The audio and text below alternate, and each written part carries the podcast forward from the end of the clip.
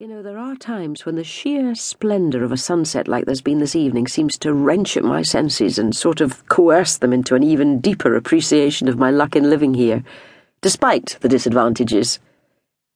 You mean despite the disadvantages of being so vulnerable to isolation and virtually crippled by strikes on the mainland, over which our government has no jurisdiction whatsoever?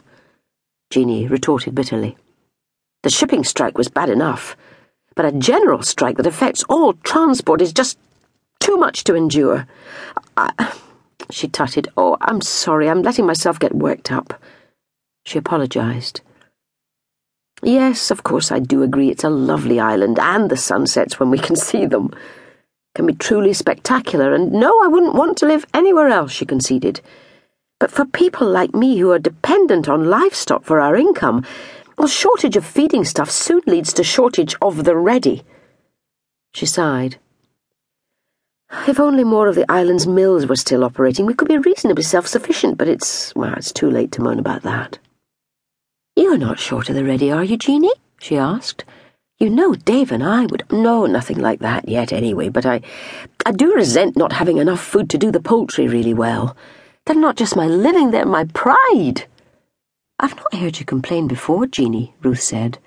Are you truly beginning to run short of supplies? You did say when the strike started you were well stocked up. I was then, but I didn't think it was going to develop into a general strike on the mainland, or that it would last so long. No one did, did they? We've suffered from strikes of one sort or another before, but never to the extent when vital supplies ran out.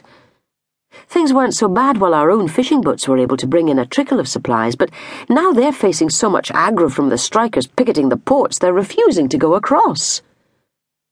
Oh, Jeanie, I've been so selfish, Ruth exclaimed penitently. You've been keeping us so well supplied with butter and eggs and cheese and vegetables we've hardly noticed the shortages. So surely there must be something we can do for you in return.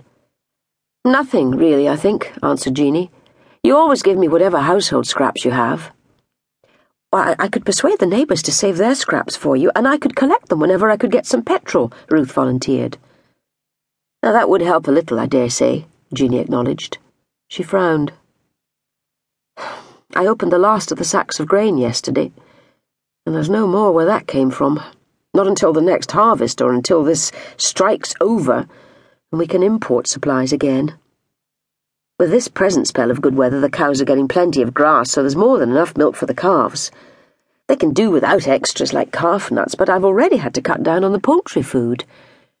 If I have to cut down any more, they'll respond by laying fewer eggs. That means less for market. Her expression became set. There's a rumour now that the government may have to reduce even the priority petrol ration. And if that happens, I'll maybe not have enough to run the brake, which will make it impossible to get my eggs to the retailers. At least I suppose that will solve one problem. She ended with cynical abruptness. And pose another, Ruth pointed out. And it would mean plenty of chicken dinners. Jeanie's tone was trenchant. I do wish I could do more to help, Ruth said worriedly. But a moment later, her expression brightened. I know she burst out. The last message I had from Dave was that Moonwind's refit was nearing completion. He could be home within a few days. Now, if I can get a message to him in time, I'll ask him to load Moonwind with as many sacks of grain as he can get and bring it down for you. Well, even if you can get a message to him, is it likely there's grain available? Jeanie asked doubtfully. Well, Dave said there doesn't seem to be much in the way of shortages locally, not up there where he is. I'm sure he'll find a way of getting hold of some supplies.